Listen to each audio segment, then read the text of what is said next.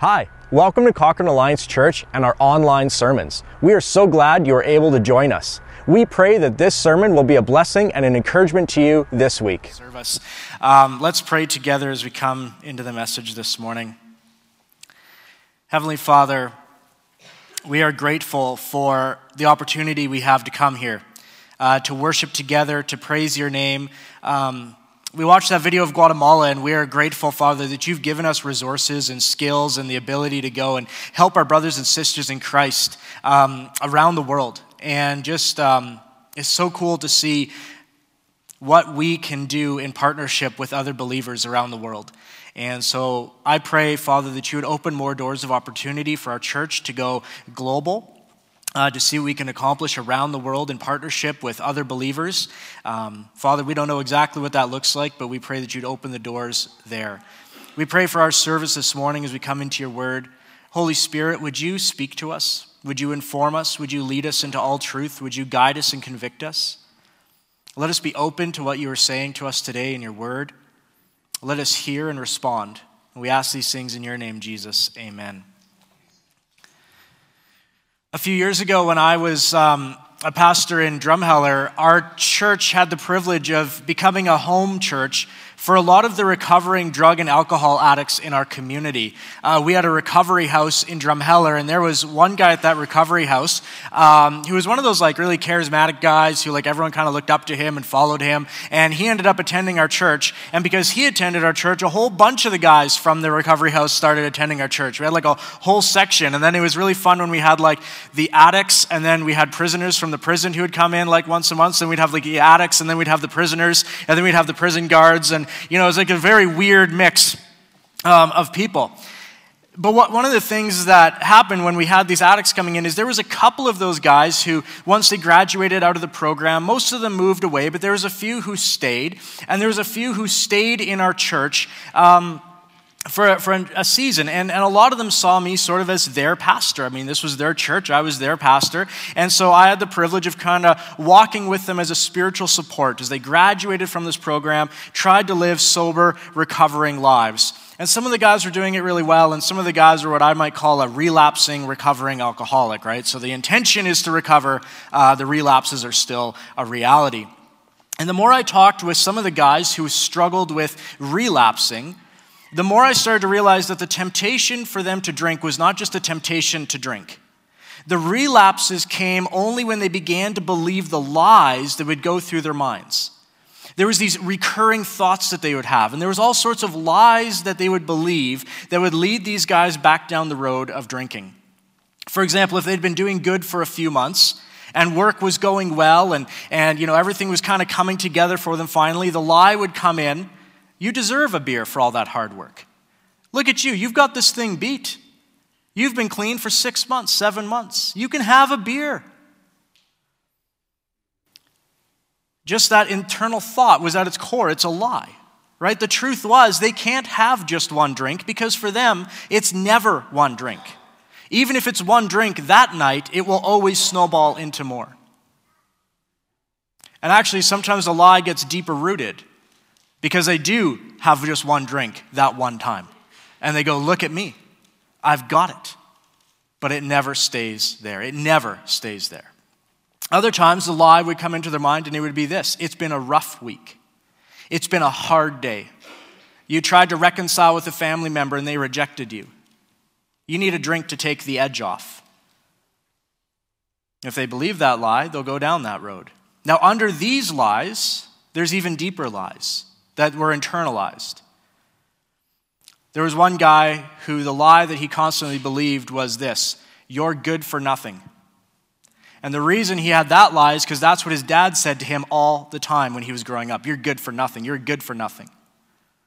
Constantly heard that, and that was a lie that he started to internalize. When he believed he was good for nothing, he lived as if he was good for nothing. And then there was the lies of the family members to some of them who said, You're going to be just like your dad. Dad was an alcoholic.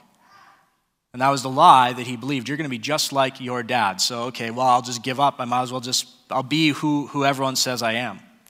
So, all of these lies, these internal narratives, is what would actually push these guys towards the temptation to drink. When they believed the lies, they would drink. And so, what I realized is the main battle was a battle of the mind and a battle to believe truth over lies. It wasn't a matter of willpower, it was a matter of belief. So, nothing, you can't go to alcoholics or drug addicts and say, you know, just don't. Just use your willpower. Just be stronger because it's not about their willpower, it's about the lies that have been spoken into their life that they believe. So, we're talking about temptation today, the part of the Lord's Prayer where we pray, Lead us not into temptation, but deliver us from the evil one. And I shared the battles of these recovering alcoholics because I think it helps us understand what temptation really is. So, temptation is deceptive thoughts and lies that run through our mind giving us the choice to act on them or reject them. And the battle with temptation is not really a matter of willpower, this, this idea of I'll just try really hard not to do wrong things. Battling temptation is not about having more willpower. It's really a matter of replacing the lies you are believing with truth and choosing to act according to truth and not lies. John Mark Comer has a book all about this. It's called Live No Lies. I highly recommend it. And he shares the story of a fourth century monk named Evagrius to explain what temptation really is. And so this is what John Mark Comer writes. He says, Late in the fourth century, a young intellectual named Evagrius Ponticus went into the desert of Egypt to fight the devil, as you do. Evagrius had read the story of Jesus going out into the desert to face the devil head on, and he intended to follow Jesus' example. I just want to pause here and say fourth century monks were a weird breed of people. Uh, most people are not doing this, but I will say this. In their weirdness, some very beautiful things were revealed. Soon the word got out. There was a crazy monk out in the middle of nowhere at war with the devil, and the rumors said that he was winning this battle. So he became a sought after spiritual guide. Spiritual seekers would brave the dangers of the elements, trying to locate Evagrius and learn from him what he was learning. And before Evagrius' death, a fellow monk named uh, Lucius asked him to write down his strategy to overcome the devil. And as a result, Evagrius wrote a short book, which you can buy on Amazon today. It's called Talking Back a monastic handbook for combating demons, which is a great title. Like if Eva- like I bet you there's people out there like I wish I had that book title, but I can't because Evagrius did it in the 4th century in the 400s this guy got it. That's like a publishing house is like, "Man, that guy, we could have made millions with that dude. But Evagrius, according to John Mark Comer, dem- kind of created the most sophisticated demonology in all of ancient Christianity. And the most surprising feature of Evagrius' paradigm is his claim that the fight against demonic temptation is a fight against what he called logismoi, a Greek word that can be translated as a fight against thoughts, thought patterns, internal narratives, or internal belief structures. They are the content of our thought lives, the mental markers by which we navigate life. And for Evagrius, he saw that the thoughts that run through our mind are not always just thoughts. Sometimes they are thoughts with a malignant will behind them, a dark, animating force of evil. And so, what Evagrius teaches is that our fight against the evil one and our fight against temptation is a fight to take back control of our minds from the lies of the enemy and to liberate our minds with God's truth. And what's so kind of crazy about this is that, you know, in the fourth century, there was all sorts of like exorcism things, and they're starting to get into like weird rituals about demons and all this kind of stuff. And Evagrius says, hey, wait a minute. We don't need to do any of that stuff. It's about the lies we believe and the truth that God has. And if we can reject the lies of the enemy and replace it with God's truth, we will win. And so I just want to pause for a moment because I think a major point needs to be made here. That I kind of thought that this was obvious, but in talking to people, I found that this is not an obvious thing. And the point I want to make is this temptation and being tempted is not a sin. Every single person will experience temptation, sometimes multiple times a day. Now, acting on temptation may often lead into sin, but having temptation, having thoughts that are untrue, having an urge to do something you know is hurtful to yourself or to others or is against God's good plan for your life is not wrong. Every time a lie, a temptation comes into your mind, it is an opportunity to replace that lie with truth truth that you find in God's word or the truth that we find by being led by the Holy Spirit. So, temptation is not sin. What you choose to do with that temptation is what is important. I'll point out to you that Jesus was tempted in the wilderness and did not sin. In fact, the temptation that Jesus experienced simply gave Jesus the opportunity to stand on truth. And so, temptation can actually be a place where we draw nearer to God. And what the enemy of our souls planned for evil, God can often turn to good. However, if we feel ashamed of being tempted, that is prime opportunity for the enemy to send us another lie. The lie being, look how weak you are. These thoughts that you have, they are disgusting. No good Christian would think the way you do. You must be a great sinner to have thoughts like this. That's actually a lie of the enemy. Temptation is not sin. Jesus was tempted and did not sin. But the enemy wants to take those thoughts and then kind of rise the shame up in you because shame makes us want to run and hide. So that's a deceptive lie of the enemy. If we believe it, it makes it that much harder to fight lies with truth because we're ashamed then to come boldly to Jesus in our time of need. So I just want to mention that. The temptation is not sin, but temptation drives us closer to God. Now, I've mentioned lies and the enemy a few times, and of course, when I say the enemy, I mean the evil one, as Jesus refers to him here Satan and the evil beings who follow him. So we acknowledge that temptation and the lies that go through our minds are linked with a spiritual enemy that we have. And I just want to answer that question more fully. Where does temptation come from? So, a lot of temptation is simply generated in our own hearts and in our own minds. We all have a predisposition towards selfishness and looking out for ourselves at the expense of others. We find that even our own hearts lie to us. Our, our, hearts are deceitful things, like the relapsing alcoholic who can tell himself, I can have a beer, I deserve it today. Right? That's just their own flesh manufacturing a desire and a lie.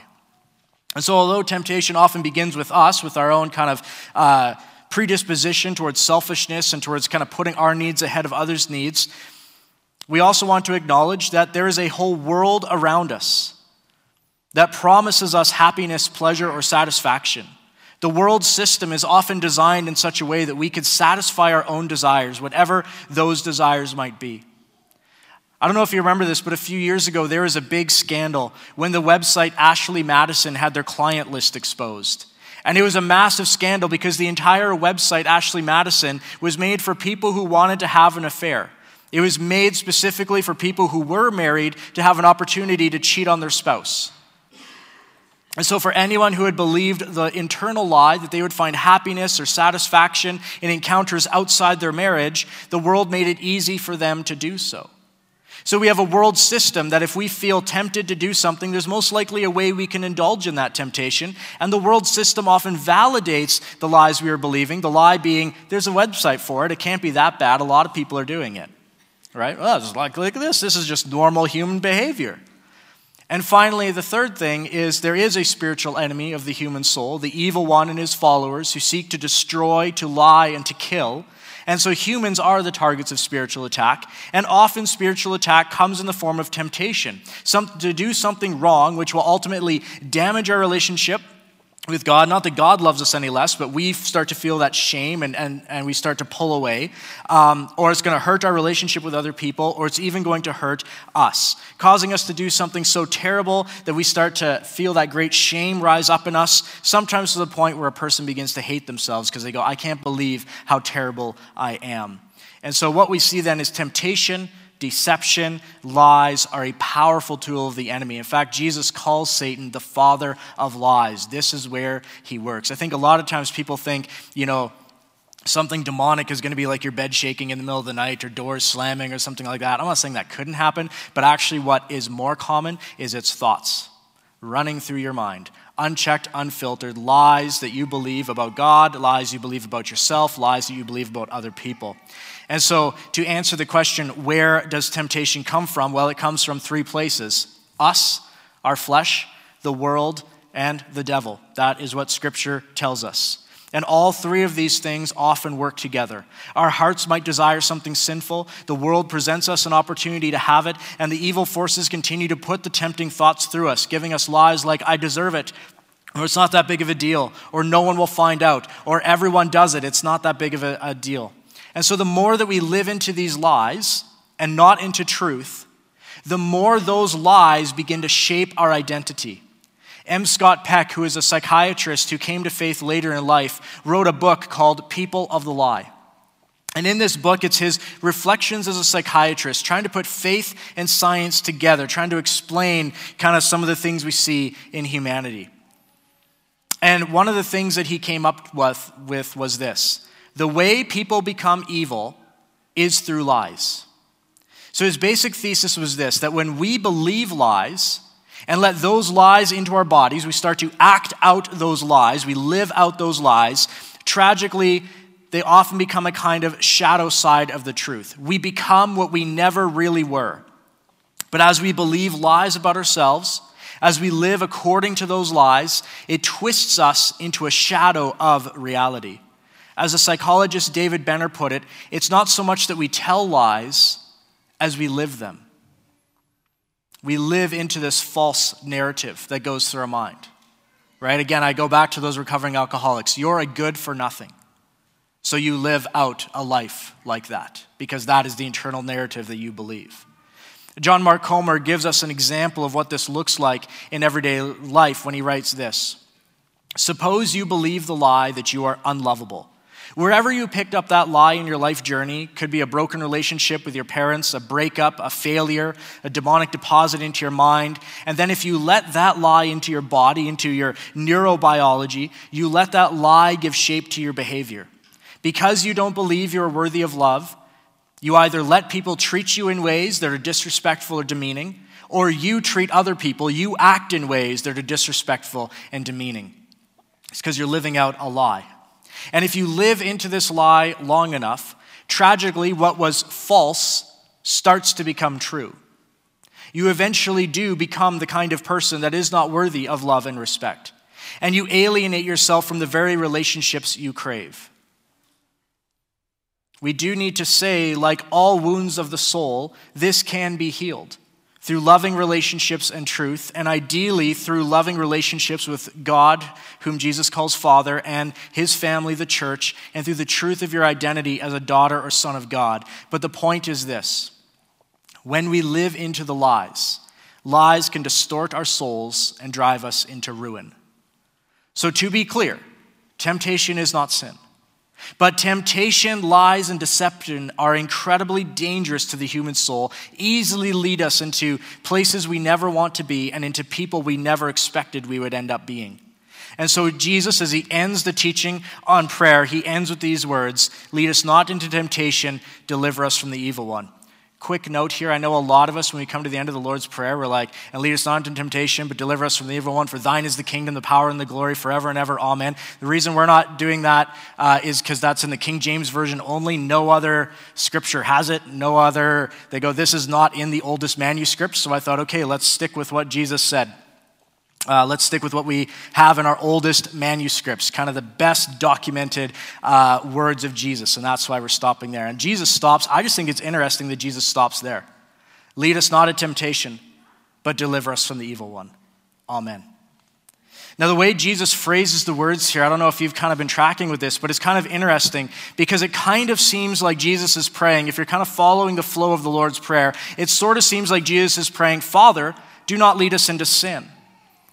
Except we know that God does not lead us into sin. James makes that very clear in the book of James when he writes, When tempted, no one should say, God is tempting me, for God cannot be tempted by evil, nor does he tempt anyone.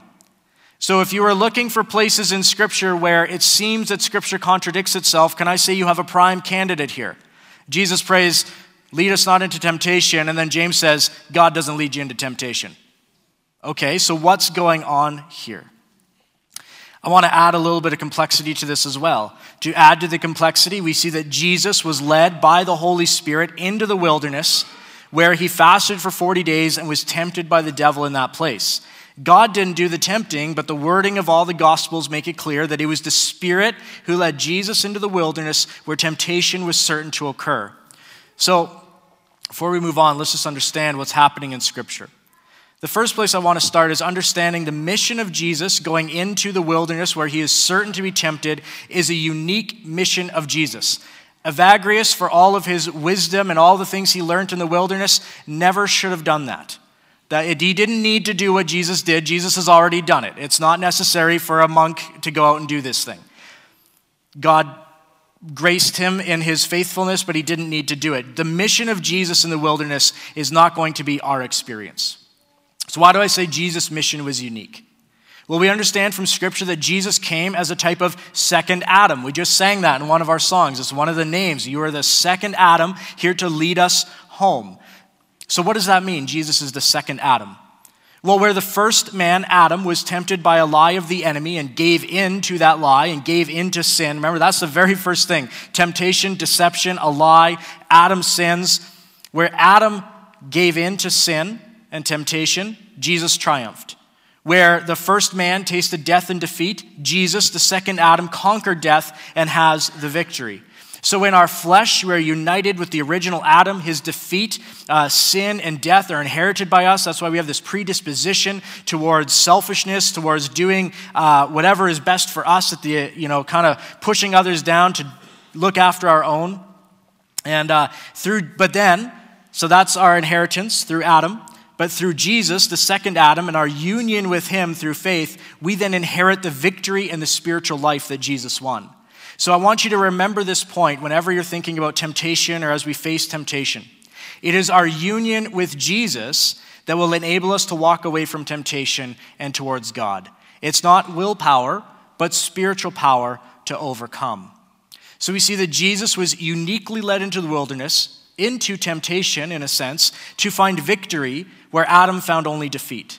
And we who are united with Christ will find our victory in Christ's victory, not only his victory in the wilderness, but his victory on the cross and over the grave as well. His victories are our victories through faith in him. Yet Jesus does tell us to pray that we would not be led into temptation. So, how are we to understand this in light of the fact that Scripture is clear that God doesn't tempt anyone?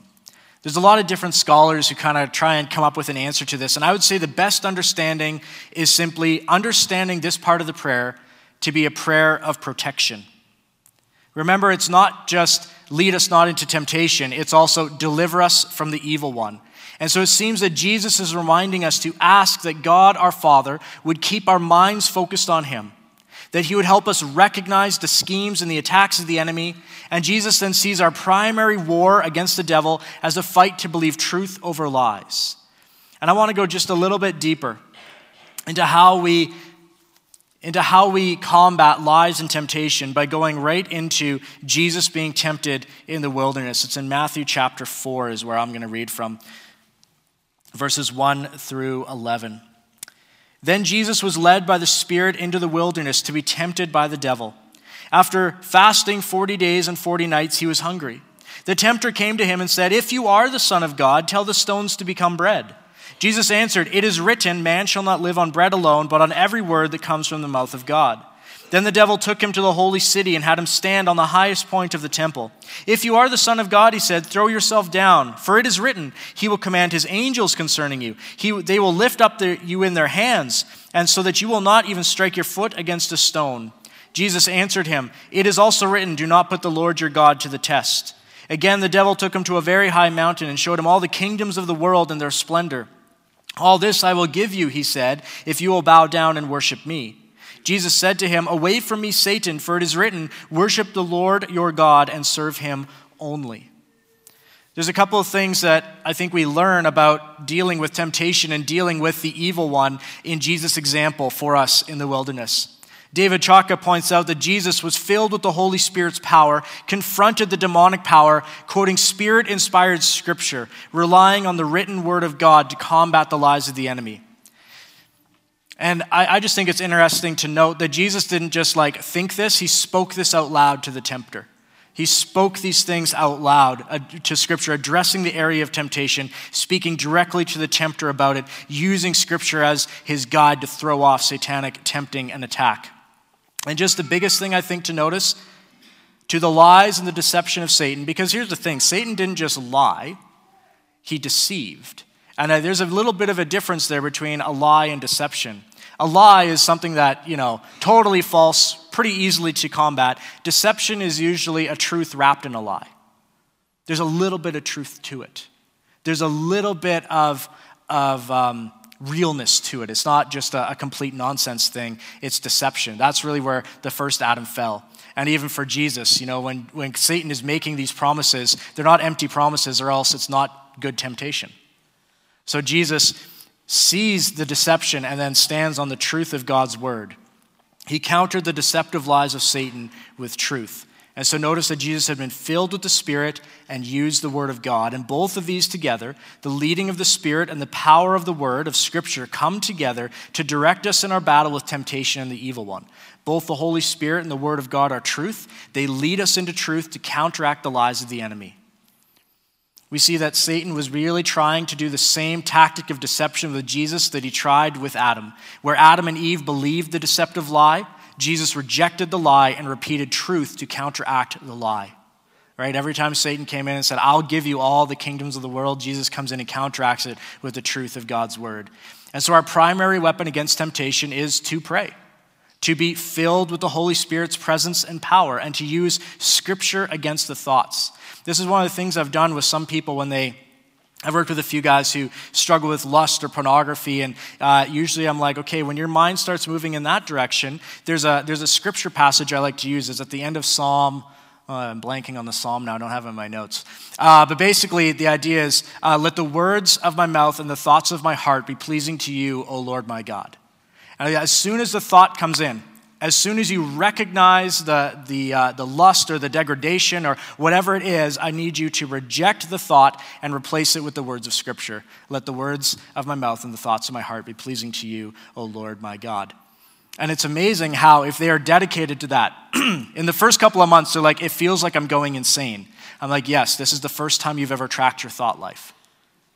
The first time you've ever recognized how often lust runs through your mind. And so those first few months are really difficult. But as they start to replace the lie with the truth of Scripture, three, four months, five months down, they go, it's really loosening its hold on me. Where in the first few months I was doing this like, it felt like hundreds of times in a day, it's only a couple dozen times. It's only a few times. And the more they live into that, the more those lies weaken their hold. It's almost, if you want to go into uh, science, it's neuroplasticity. It's retraining the brain, it's retraining the thought patterns. But there's a Holy Spirit power in that as well. But John Mark, and so it's really replacing the lies of the enemy with truth at the speed of thought. And I think this is a part of what Paul meant when he said pray continuously. Is to recognize what's going on in your internal thought life and to bring every thought captive and make it obedient to Christ. Now, as John Mark Comer points out, he says the devil's lies aren't just random, untrue facts with no emotional value. It's not like the lie is something silly like Elvis is still alive, believe me, right? Like, who cares? You know, that's, that's a no value lie. It has no emotional bearing on your life. A quick Google search will put that lie to rest unless you believe Elvis is still alive. You, that's silly, but you can. It's not going to hurt you. I mean, it's you know, everyone around you is going to be like, okay, you're a little off, right? But it's not leading you into harm. That's not the type of lies that the enemy deals in. But John Mark Comer gives this example. What about this type of a lie? This is the thought that might go through your head. Hey, you deserve to be happy. And let's face it, you haven't been happy in this marriage in years.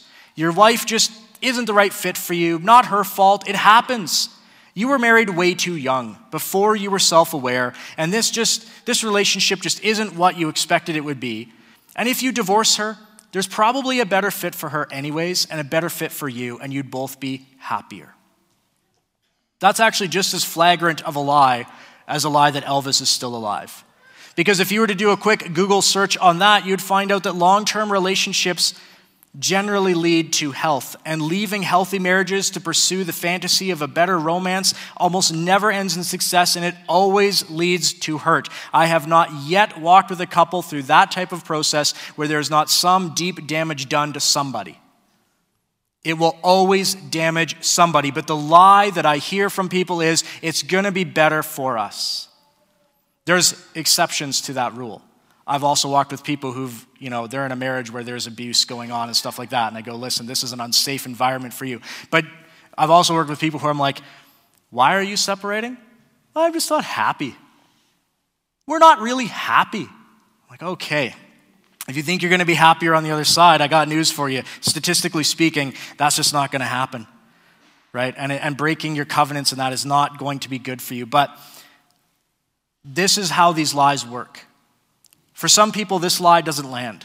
But for other people, they start to believe it because maybe it hits you in questions you've had. Maybe it hits some deep fracture in your soul. Maybe it comes a few months, you know, after your relationship. You know, every marriage goes through ups and downs. So maybe it comes, you know, after a season where your marriage has just been a little bit shaky. You're just not on the same page. You're having a few more arguments. And then this thought starts to circulate. And you've got some kind of issue in your own life that you haven't dealt with. And that lie starts to take root. These are the things that need to be prayed over. These are the lies and the deceptions that we need to go, wait a minute, this isn't true. This isn't truth. So, how then do we pray for protection against evil? How exactly do we pray against temptation?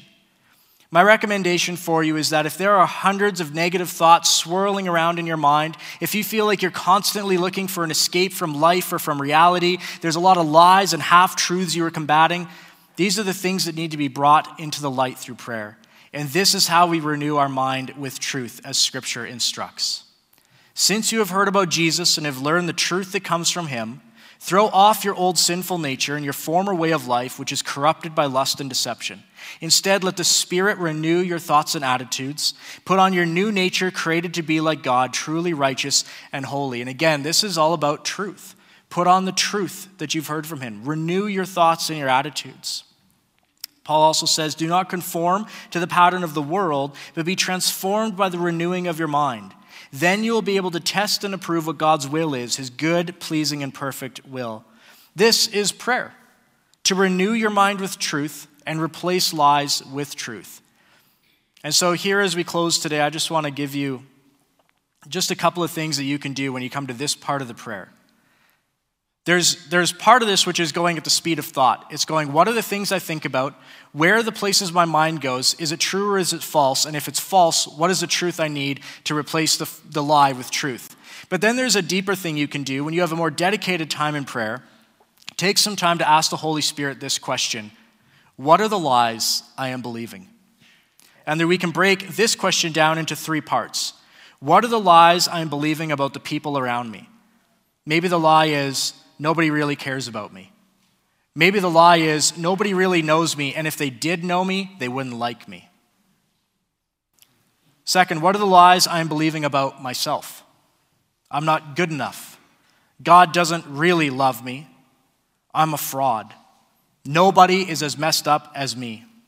Alternatively, lies that are spoken to you about yourself can be not negative but positive and lead you into pride. The lie can be, I've got this life mostly figured out. I don't know why others are so slow. Glad I'm not as misled as so and so over there. I wish people would see how right I am. I always get these things right. Third, what about what are the lies I'm believing about my circumstances? Maybe the lie is I need an escape. It's fine if I use pornography or overindulge in alcohol. It's just a quick escape for me. Or maybe the lie is everybody does whatever it takes to get ahead. So if I want to compete in the marketplace, I've got to lie like everybody lies. I've got to cheat like everybody cheats, or I'm going to get left behind. Maybe the lie is God won't really provide for me. I need to hoard what I have so I always have enough, leading you into greed. And so as we end today, I just want to encourage you that with the Holy Spirit work with us, we can battle temptation and overcome.